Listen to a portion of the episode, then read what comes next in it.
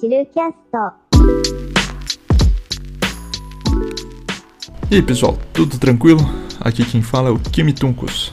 Tá começando mais um Chillcast. No episódio de hoje vamos conversar com o Glauber Duarte Monteiro, que é especialista em blockchain. E não, você não vai ficar rico ouvindo este episódio. Então, Glauber, pode se apresentar. Eu me chamo Glauber Duarte Monteiro, é, eu sou formado em bacharelado em ciência da computação e especialista em desenvolvimento de software. Cursei alguns mestrados aí pela vida, alguns eu terminei, mas não defendi trabalho final, né, então eu não sou mestre. E durante toda esse, a minha carreira aí de 10 anos, mais de 10 anos de desenvolvimento de software, eu sempre tive envolvido, principalmente pela área financeira. Toda a minha, minha trajetória de desenvolvimento foi trabalhando em instituições é, bancárias ou empresas é, que forneciam software para bancos.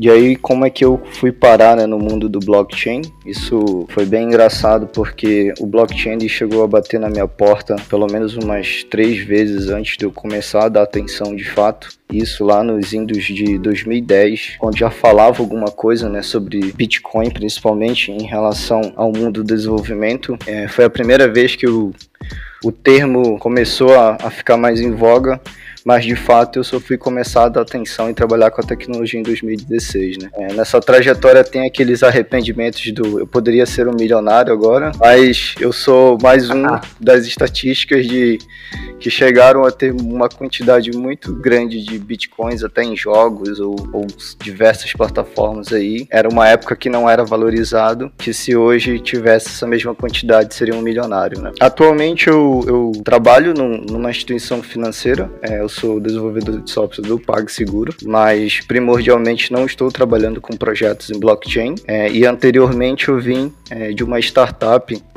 que era sobretudo uma startup que trabalhava com foco em blockchain. Então a gente tinha uma raiz, um pilar educacional, que era onde a gente dava cursos de blockchain, propriamente tanto na área de, de programação, né, educação mesmo com relação ao desenvolvimento de blockchain, e na parte financeira, o outro pilar que era uma exchange de criptomoedas, que hoje é a Flow BTC, e uma outra parte que era o desenvolvimento de fato de projetos. A gente funcionava mais como uma, uma consultoria de blockchain, onde a gente fazia um esquema de procurar projetos em que a gente pudesse desenvolver juntos e fazendo parte da cocriação dos projetos. Basicamente é isso. Vamos começar então pelo básico, para quem não sabe o que, que é blockchain. Boa.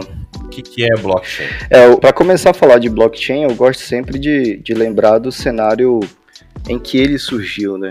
É, 2008 foi um ano que a gente teve aí um, uma ponta também, né, de um crash econômico, né, desde da crise de 2003. É, a gente tem esse problema aí acontecendo. Quando foi em 2008 que teve uma parte dessa crise econômica aí, o Bitcoin ele nasceu até é interessante, tem dois filmes que eu gostaria de deixar aqui para os ouvintes é, darem uma pesquisada e assistirem. Um chama Bitcoin on Bank, que ele trata muito bem dessa história, né? E foca bastante em como ele surgiu. E tem um outro que é um filme que não, não é tão focado é, na questão do Bitcoin, mas ele tem uma citação que é o Occupy Wall Street, né?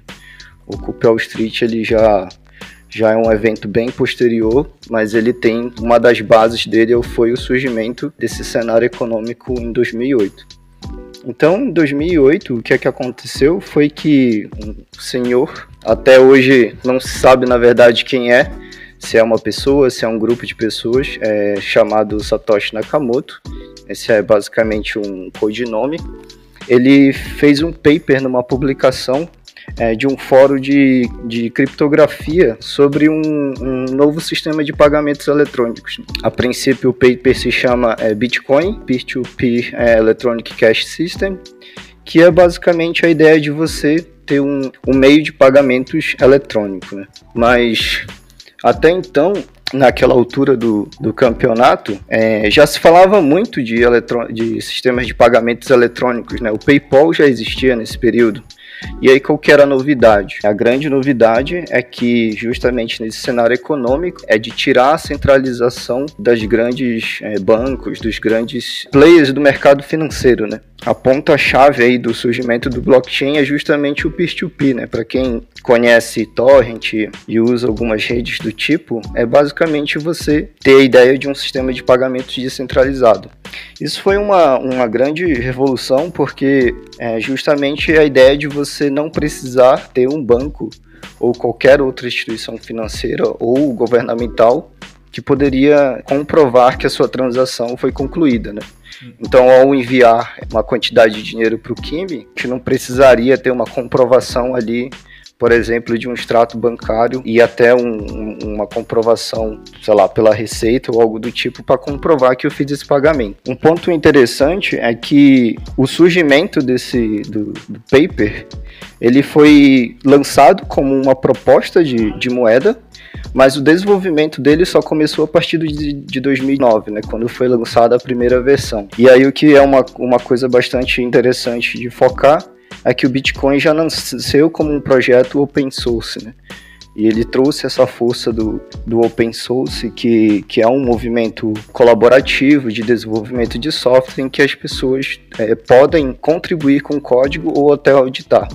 Então, uma das naturezas do Bitcoin é ter esse código que foi auditado, é ter esse código público.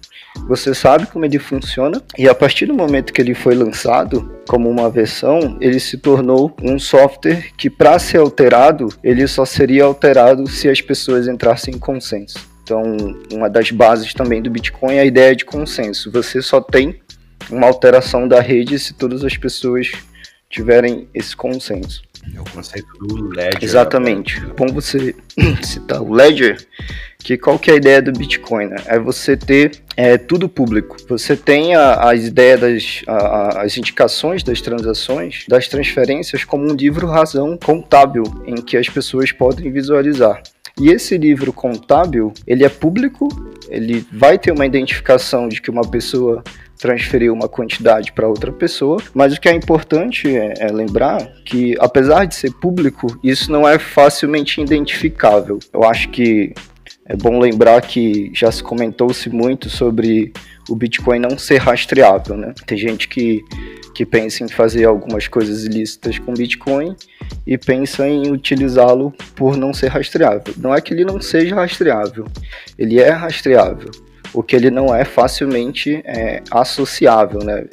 A identificação dele entre uma carteira de Bitcoin e uma pessoa é algo bem difícil de se fazer. E aí esse livro Razão, ele é público, né? E como é que esse livro ele é atestado pela fé pública dos participantes da rede. É quando entra alguns conceitos bem mais é, profundos da estrutura de como que é o Bitcoin que funciona. Né? Um, um ponto interessante que o Bitcoin resolve que é um problema chamado de problema dos generais bizantinos, que é uma comunicação não confiável de uma rede distribuída, que é um problema clássico de computação. Mas trazendo isso para um mundo bem mais claro, é, imagina que as pessoas tentando confirmar que uma transação foi validada, mas é, entre eu e o Kim a gente tem uma confiança, mas o Matheus não confia na gente, né? E aí depois o Matheus quer receber um dinheiro do Kimi. O Kimi disse que tem essa, esse dinheiro que recebeu de mim, mas como é que ele vai confiar nisso, né? Então, uma das partes que o Bitcoin resolve é justamente a forma como ele tem que fazer essa, esse link desse dinheiro trafegado. É, o, a forma que o Bitcoin resolve isso, basicamente é o que a gente geralmente ouve falar muito com relação ao Bitcoin de como ganhar dinheiro mais fácil que é minerando, né? Basicamente a mineração, entre aspas, é uma forma rápida de ganhar dinheiro, mas você gasta muito para isso. A mineração ela resolve isso porque ele é um jogo compartilhado entre em que todas as partes elas precisam encontrar um, um jogo específico é, mais tarde eu posso dar alguns detalhes de como é que funciona esse jogo. Mas basicamente, quando uma pessoa acha esse jogo dentro da rede, que é um jogo, vamos colocar aqui jogo como uma equação matemática, quando esse jogo ele é achado, todos os outros nós verificam se esse jogo está ok. Se esse jogo está ok, Então quer dizer que todo mundo consegue validar essa transação. Para quem não, não sabe o que, que é problema de generais bizantinos, como o Glauber falou, é exatamente isso, né, Glauber? É a capacidade de um sistema de conseguir confirmar a informação através de nós, Exato, bem colocado, Matheus. A ideia dos generais bezentinos é sempre você pensar em entidades ou nós ou, ou pontas né, de uma rede em que essas pontas elas não têm é, uma obrigação de ter uma relação de confiança. Então você consegue colocar qualquer participante né, você consegue, nesse caso do Bitcoin, co colocar qualquer computador na rede e obrigatoriamente você não precisa ter uma relação de confiança todo mundo usa como base da confiança o, o que está escrito ali no código, o algoritmo em si. Falando em mais detalhes, né, o que, que é o jogo da, da mineração. Um, uma coisa que, que é exatamente o, o, que torna difícil um pouco a aceitação do Bitcoin como, como um meio de, de pagamento para as pessoas que, que não têm muito contato com, com a tecnologia ou com a matemática que envolve, é justamente porque a base é, do algoritmo é criptografia e você precisa trabalhar com números primos. Né? Mas pensando assim, muitas vezes o problema disso é como ele é ensinado. Né? A forma como ele é ensinado, ele é, acaba sendo uma forma complexa. Mas basicamente a gente tem que pensar assim: é, o que, que é uma carteira de Bitcoin? Né? A carteira de Bitcoin ele é um número primo, é, só que é um número primo que ele é gerado no momento que você manda gerar a carteira. Junto desse desse número, que é um número aleatório bem grande, a gente tem a adição de uma data, que é a data do momento da criação. Quando surge essa carteira, esse número primo é a sua chave privada. E essa chave privada é quem é a detentora dos bitcoins na rede. Né? E isso é algo que vai valer para todos os blockchains futuros. Então todo blockchain ele precisa ter uma base que é uma carteira que é uma chave privada. Essa chave privada é de onde vai surgir uma derivação que, que depende do blockchain, ele faz essa derivação e gera um, um outro número que a gente chama de chave pública. Essa chave pública é de fato o seu endereço, a sua identificação. Todos os softwares, praticamente hoje, de carteiras de Bitcoin fazem essa abstração. O que não fica claro para as pessoas é que esse número é justamente é, diretamente a sua carteira. Ele é ao mesmo tempo o seu cartão de crédito e senha. Então, se você perder ele, você perdeu tudo. Essa é uma dificuldade. As pessoas elas têm muito costume de, ah, vou abrir a minha conta aqui. Se você esqueceu a senha, você vai no banco, você vai no site, é, é, lost my password e tudo mais. Essa é uma das, uma das maiores dificuldades de se trabalhar com criptomoedas, de, por assim dizer, né? É a, a gerência das chaves privadas. Inclusive, existem algumas empresas que se especializaram em fazer é, a custódia dessas chaves, das chaves privadas, para você ter um lugar seguro para guardar, que quando você de repente perdesse, você pudesse recuperá-la. Uhum. Então imagina como sendo basicamente empresas que são cofre de chaves privadas e elas é, têm um contrato ali de segurança em que elas não vão tocar naquilo a não ser que você faça uma exigência né, daquilo. Isso então seria, você consegue. seria como, como, por exemplo, a, a Foxbit aqui no Brasil, ou seria mais no sentido de uma, de uma carteira online, por exemplo, a Exodus? Parecido, eu, eu gosto de pegar o exemplo de um cofre num banco. Né? Você tem, digamos que você tem um quilo de ouro e você vai guardar no banco e o que você anda para negociar é um, um, um, certificado que você tem aquele, aquele quando você a, a custódia é mais como se fosse um backup da sua chave, por assim dizer. A Foxbit, no caso que você citou, é, Flow BTC, Mercado Bitcoins, elas são exchanges, né, que são mercados de troca e venda de criptomoedas, né. Uhum. É, já avançando nesse passo, o Bitcoin ele se tornou um ativo, né, de, de troca e venda de, de, a gente costuma que ele virou um ativo é, especulativo porque ele de fato se tornou um bem material. Também a gente comenta que ele é um dinheiro commodity porque ele de alguma forma virou uma mercadoria. Então a gente, ele passou a ter um valor significativo em que alguns mercados se interessam em fazer as trocas. As exchanges elas não costumam te entregar a chave privada. O que ela te provei é uma conta, que é um sistema centralizado em que eles vão gerenciar. E toda a segurança do saldo, da chave privada, você confia para a exchange. Então, sim, as exchanges elas se tornaram o meio mais fácil de você interagir com criptomoedas por conta dessa facilidade, que é essa, que é o que a gente já está acostumado. É senha, é, você configura também 2FA, que é um passo a mais de segurança, né? Uhum. Que é a segurança com adicional do, de uma chave é, gerada como se fosse um token de banco, né? Inclusive, e... todo mundo devia utilizar 2FA, que é autenticação de dois fatores, né? Até mesmo para o WhatsApp, né? É, exatamente. Para tudo, para tudo. Mundo. É, até no... quem está ouvindo, se você não tem 2FA configurado em todos os teus serviços, bom, isso vem para um, um episódio futuro sobre cibersegurança, mas você está em risco. Especialmente Sim, você. Com certeza. João.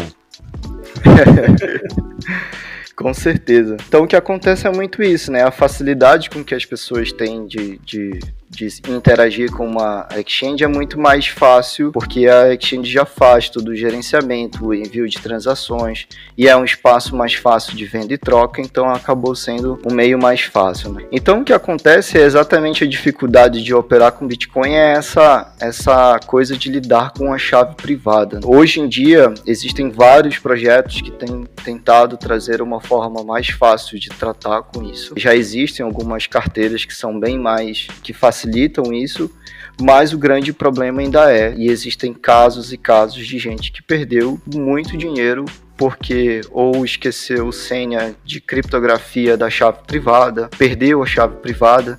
Tem até um episódio para quem já viu a série The Big Bang Theory, tem um episódio em que é, eles comentam sobre um pendrive que teria uma quantidade, se eu não me engano, de mil bitcoins e aí a pessoa pergunta cadê o pendrive e ela fala que, que ela deu o pendrive para uma outra pessoa e, e a pessoa deve ter formatado e tudo mais.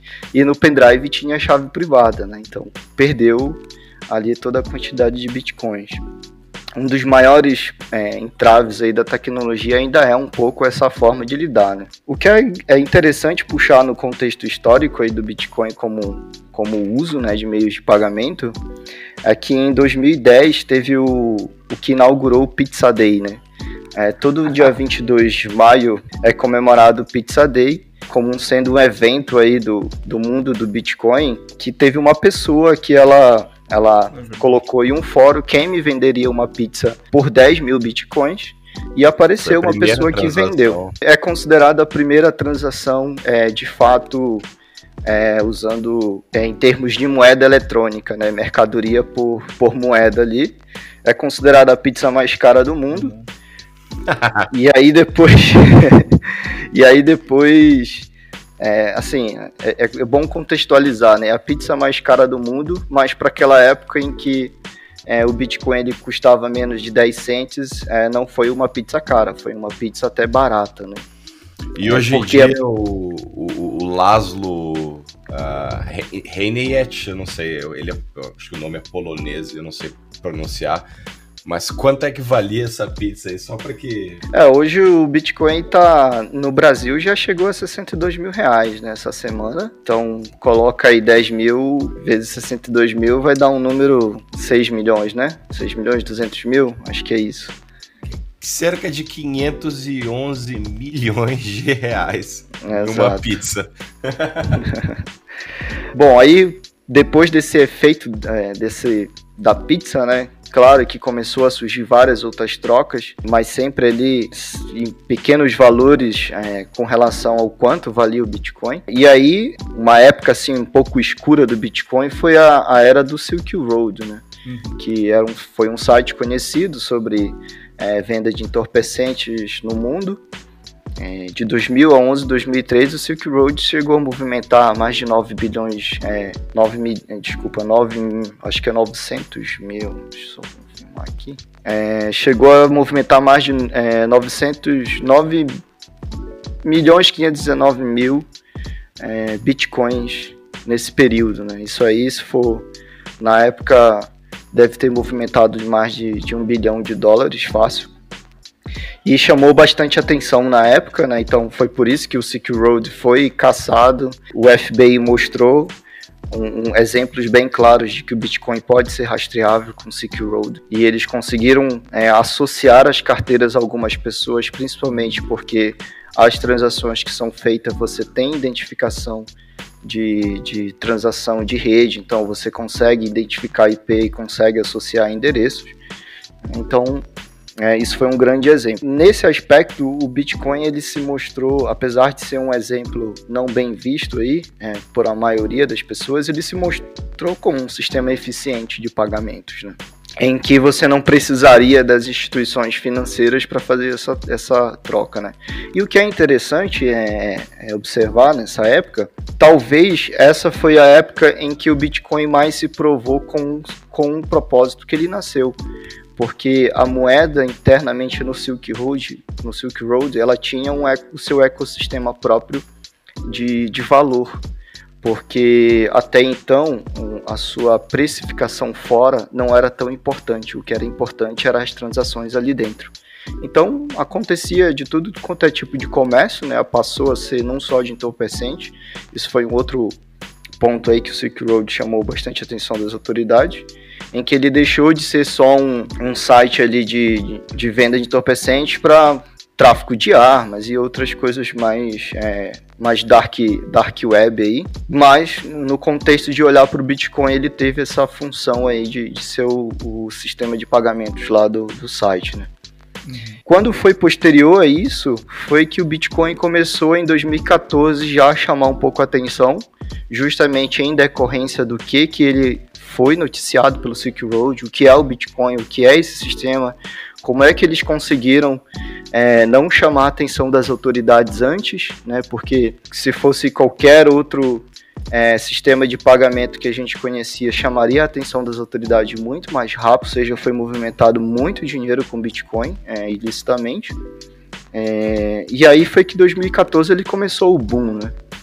E, e o divisor de águas do que veio a ser tornar o, o, blockchain de fato, ele começou ali mais ou menos em 2014, é, quando o Bitcoin é, ele começa a chamar atenção é, mais para sua característica técnica mesmo, né? Como é que ele conseguiu resolver alguns problemas computacionais, como é que ele conseguia é, ter esse, é, esse desvinculamento com, com o sistema financeiro centralizado que era conhecido até então.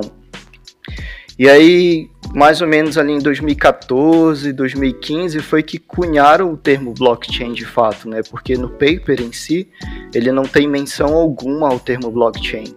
Ele passa a ser cunhado mais ou menos nesse período, é, justamente pela característica do que, que é a, a, a mineração. Então, de um modo geral, o que, que é minerar? Né? Minerar é você pegar o que a gente chama lá de jogo no Bitcoin que é você pegar um conjunto de transações. Esse conjunto de transações ele forma o que a gente chama de um metadado de transações. E então ele te dá um, um volume de, de, dados e você é, roda uma função é, em cima desse conjunto de dados, em que essa função, o que ela tem que atender é uma quantidade de zeros no começo do resultado dessa função. Que função é essa? É uma função hash. A função hash é basicamente uma função matemática em que você sai do mundo é, finito e vai para o infinito. É, o que, que isso quer dizer em termos práticos? Quer dizer que o número que você tem de origem, você chega a um fim, mas a partir desse fim você não consegue voltar. Essa é uma característica da criptografia. É, e nessa função hash, com esse conjunto de, de transações, você fica rodando essa função até achar esse jogo que no blockchain do Bitcoin é uma quantidade de zeros na frente do hash do bloco. E aí você vai adivinhando, jogando junto desse conjunto de, de, de dados um número aleatório para dar uma variância. Então, basicamente, minerar é um computador ficar rodando essa função várias e várias e várias vezes até achar esse joguinho que é, por exemplo, começar com cinco zeros na frente. Né? E aí, quando foi lá em 2009, o que o Satoshi fez foi minerar o primeiro bloco. Naquela época, um computador simples conseguia fazer isso é, de uma forma bem rápida.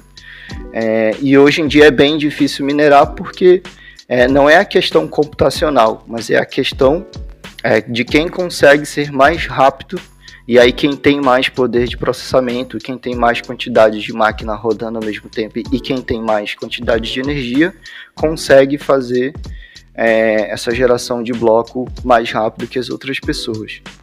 É, então isso é a mineração de fato, é por isso esse, esse cálculo matemático ele é simples, mas para você concorrer ele gasta muita energia para você conseguir fazer ele. E esse gasto de energia é uma das bases do que gera a economia do, do Bitcoin, né? É isso que dá valor a ele. E é muito parecido com a questão do ouro, né? A gente pode cavar num, num terreno e tentar achar ouro, e ali o nosso trabalho é justamente aquele trabalho físico. O trabalho que, que é justamente chamado de prova de trabalho, esse algoritmo, é, é você ficar gastando essa energia para você gerar um, ou de alguma forma ali um, um, um valor para aquela moeda. Uhum. É, esse processo de mineração ele sempre tem que linkar o bloco anterior, sempre linkar o bloco anterior. E aí foi daí que nasceu a cadeia de blocos, né, o, o blockchain. É, basicamente foi, foi aí dessa visão de como funciona essa, essa configuração de blocos que nasceu o blockchain. E quando foi em 2015, foi que começaram a surgir os blockchains programáveis, é, parêntese, né? É, o Bitcoin ele é um blockchain programável, ele tem uma linguagem de script específica, contudo, ela é uma linguagem é, de mais baixo nível que as outras linguagens que surgiram nos outros blockchains. E ela é uma linguagem bem mais complexa, é bem mais difícil e ela tendencia a ter é, uma dificuldade que pode trazer alguns problemas graves para a rede. É, você tem, por exemplo, carteiras no Bitcoin que são scripts, que são esse basicamente esse esse, essa linguagem programada do Bitcoin. Mas o que de fato veio a ser um, uma linguagem mais alto nível, como a gente conhece com outras linguagens como JavaScript, Python, é, que são linguagens mais próximas da nossa realidade, foi o Ethereum que começou em 2015, né? com o Vitalik Buterin, que era um rapaz de, na época, é, se eu não me engano, ele tinha 16 anos, ele era um, um russo lá que é, escrevia Bitcoin Magazine. E ele começou a ter essa ideia de projeto e se juntou com alguns acadêmicos, alguns caras que faziam parte do mundo da criptografia e que tinham algum contato com, com o Bitcoin e lançou o projeto é, Ethereum, né, que é o que tem como base a moeda Ether, em que todos os principais conceitos que o Bitcoin trouxe para o mundo blockchain ele tem, mas é, tem algumas mudanças com relação ao algoritmo, de como é que ele é, funciona a sua mineração, como é que ele funciona a sua moeda, mas a base ali é a mesma. Inclusive, se a gente for falar de, do Vitalik Buterin e de Ethereum, não dá para faltar falar sobre contratos inteligentes, né? A diferença entre uma moeda e um token. E o que que, o que, que um token vai significar, né?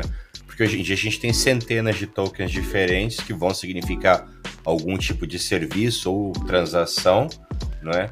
Que valida a, a função do token dentro da, da rede. Você consegue falar para a gente mais sobre isso, Robert? Sim, sim, Matheus. É, aí é, você já, já traz um ponto que é bastante comentado hoje em dia, né? Principalmente é, não só no mundo do desenvolvimento, mas eu acho, eu gosto bastante é, de falar disso, principalmente porque eu já participei de workshops em que o foco era, era treinar advogados a escrever os contratos inteligentes, né? É, e aí já vai aqui um, uma ponta, né, de que a ideia de smart contract, ela não é de escrever contratos legais é, de acordo com alguma legislação, seja brasileira, americana ou tudo mais. Tem, algumas pessoas acabam tendo esse, esse feeling inicial, É, mas smart contract, na verdade, é mais a ideia de você realmente escrever um código que ele é, é, é, de fato ali uma escrituração, ele é de fato um contrato em que vai definir um comportamento entre partes. Né? O smart contract, a sua ideia em si, ela nasceu com o Ethereum, é, foi, foi idealizado principalmente no Ethereum e hoje faz parte do, de qualquer blockchain que, que é programável. Uma das coisas que se espera é ter o smart contract. E essencialmente o smart contract ele vai ser um código de computador em que ele vai determinar essas relações entre as partes. Né? Então, um exemplo bem clássico que, que é usado de exemplo para o Ethereum é a compra de uma casa. A gente lança um smart contract que ela é de fato o registro de uma casa e naquele smart contract você tem as definições do imóvel, então você tem endereço, você tem o tamanho da área, as especificações dessa, desse perímetro do imóvel e todos os dados ali que realmente são legais com relação ao que, que é um imóvel. E o que vai junto desse imóvel é você associar o hash que corresponde à carteira do proprietário. Quando você for fazer a venda de, desse imóvel, você consegue usar esse contrato como sendo o objeto da transação. Em uma transação em que você faz a transferência para um outro proprietário, então, por exemplo, o Kimi é, vai, vai vender, é, te vender, Matheus, um, um imóvel, na, na transação que o smart contract da casa espera é que você envie uma quantidade de etas para esse contrato e automaticamente, dependendo do smart contract, e aí a gente pode colocar outras coisas é, de negócio, como Know Your Customers, verificações, por exemplo, na Receita Federal, alguma outra coisa, você já pode implementar isso. Passando por essa etapa, você já faz diretamente a transferência dos ETAs para o Kimi e a propriedade do imóvel para você. Tudo ali dentro de uma única transação que você chama no smart contract. Isso, se você for pensar como é que é a venda de um imóvel hoje num cartório, resolve praticamente em questões de segundos. Né? O Ethereum, uma transação em média, ela leva 10 segundos para ser processada. Você já tem ali tudo confirmado e tudo, a transação já acontecendo e todo mundo feliz nas suas partes. Né? Tudo determinado por código. Eu ia perguntar se, no caso, né, os mineradores das criptomoedas, eles estão simplesmente resolvendo né, as equações que vão possibilitar essa transação, ou, ou validar essa transação, né? Boa como é que fica o contexto da rede, né? Como é que funciona de fato o blockchain numa transação dessa? Boa. Nesse momento em que você, que o Matheus te envia a transação para o smart contract, que é a representação do seu imóvel, é, essa transação ela é distribuída para todos os, para a rede, né? Do Ethereum no caso, Aí a gente já está falando do blockchain Ethereum. Essa transação ao ser enviada para a rede, ela cai no que a gente chama de pool de mineração. Então, os mineradores vão pegar é, a sua transação e colocar naquele conjunto que a gente falou lá no começo de transações para serem mineradas, e essas transações vão sofrer essa, esse cálculo matemático para gerar o próximo bloco. Se a sua transação entrar no próximo bloco, ela está validada. E aí a missão do, da pessoa que acha o bloco ali é enviar aquela informação para a rede e a rede atestar que está validado. Só para a gente ficar um pouco mais claro como é que acontece isso, existe um, um, um ponto que as, algumas pessoas até chegam a perguntar isso, mas o tempo de confirmação confirmação de transação, como é que isso ocorre? No Bitcoin, a média pelo algoritmo é de 10 minutos, mas isso depende da rede. Tem blocos que podem ser achados em minutos, no mínimo 10 minutos no Bitcoin, mas tem blocos que podem ser achados em uma hora. Eu já tive numa situação em que uma transação levou mais de uma hora e meia para ser confirmada. E existem transações que podem não ser confirmadas, existem. No Bitcoin principalmente, e isso acontece no Ethereum, mas é numa taxa bem menor, são um conjunto de transações que não são processadas porque pagam uma taxa baixa para a rede. E aí isso é um ponto interessante, porque que o algoritmo em si, ele lembra um pouco a teoria de jogos ali do equilíbrio de Nash com relação a um jogo de soma não zero em que as duas partes elas querem não querem nem ganhar nem perder dos dois lados. Né? Então, a ideia é de que você consiga pagar uma taxa, que é uma taxa que é favorável para sua transação ser processada, que é uma taxa suficiente para o minerador se sentir interessado em selecionar sua transação. Então, quando a gente fala assim de taxas estão muito altas, as taxas estão muito baixas, é o quanto a rede exige para aumentar uma taxa. E aí o que acontece é que se você pagar uma taxa mais cara, você automaticamente tem sua transação processada mais rápido. Se você paga uma taxa menor, você provavelmente vai levar um tempo e esse tempo pode nunca chegar. E já e, e acontece, assim, muitas transações que que elas nunca são processadas. Então esse tempo mínimo no Bitcoin é de 10 minutos e no Ethereum é de 10 segundos.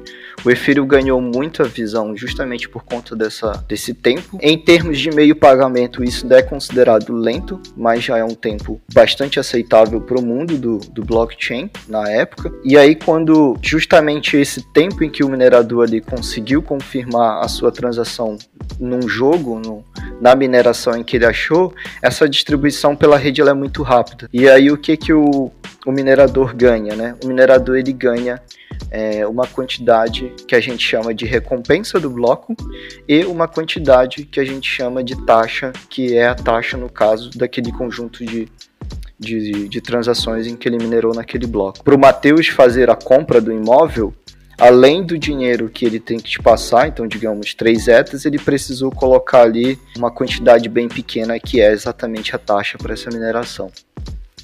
É, um, um, o que que atrai né, as pessoas a minerarem criptomoeda? É, as criptomoedas elas são sistemas deflacionários, né? Elas nasceram com essa característica em que a cada bloco criado você ganha uma recompensa de que é como o algoritmo da moeda injeta dinheiro no seu ecossistema. O Bitcoin começou com 50 Bitcoins. No caso, o primeiro bloco lá do Satoshi é, foi com isso, com 50.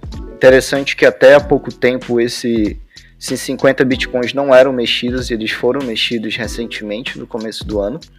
Então há uma suspeita de que o Satoshi Nakamoto existe e ele está vivo. É, até saiu essa semana uma reportagem de que é, talvez existam mais provas para confirmar de que ele é de fato o Satoshi Nakamoto, senhorzinho de 60 e poucos anos que existe hoje uma associação com ele. Mas voltando aqui para essa ideia da, da taxa, né? E de como a, a moeda é injetada no ecossistema, ela tem essa recompensa e aí o que acontece são os halvings no Bitcoin, em que a cada quatro anos o algoritmo corta essa recompensa pela metade. Foi agora em se eu não me engano foi em março ou em maio que teve o foi em maio teve o halving do Bitcoin em que caiu de 12,5 para 6,25. O que isso representa? Representa em que você vai gastar energia para ganhar um bloco e você vai ter uma recompensa menor. Qual que é um, um impacto que isso pode acontecer? De diminuir a quantidade de mineradores é, no ecossistema, porque é, vai ficar mais caro minerar e a recompensa vai ser menor, então automaticamente eles podem desligar as máquinas porque não vai fechar a conta, né? Uhum. É, no futuro, quando o halving acabar e chegar a zero, o que, que vai ser a recompensa ali do minerador? Vão ser as taxas, né? Então a ideia é de que no sistema deflacionário você faz emissões, você sobe até um ponto e aí depois você para de emitir e o que você tem é as perdas naturais, que são as pessoas perderem as chaves privadas, as pessoas morrerem e não movimentarem seu dinheiro, e o que você vai movimentar dentro da rede que vai é, incentivar os mineradores é basicamente as taxas. No contexto do Ethereum isso muda um pouco, porque no Ethereum a recompensa é menor mas ela não recompensa só quem acha o bloco.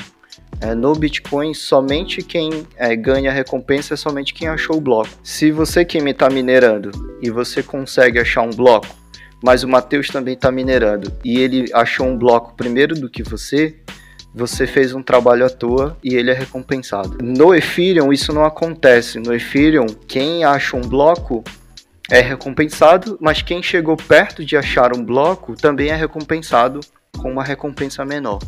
Então foi por isso que o Ethereum teve aí um, em 2016 e 2017 uma explosão de mineradores e pessoas comprando placas de vídeo, porque o algoritmo do Ethereum é baseado em processamento de GPU. E aí até o pessoal de jogos estava reclamando que as placas de vídeo estavam ficando caras por conta desse boom aí da mineração do Ethereum. É isso aí, pessoal. Essa foi a primeira parte do episódio sobre blockchain. Né? Espero que tenham gostado e nos vemos nas nossas redes sociais. Mandem comentários, críticas, sugestões na página do Instagram, no Twitter que a gente está começando ou aonde vocês nos encontrarem. Obrigado por terem escutado até aqui e continuem tranquilos. チルキャスト。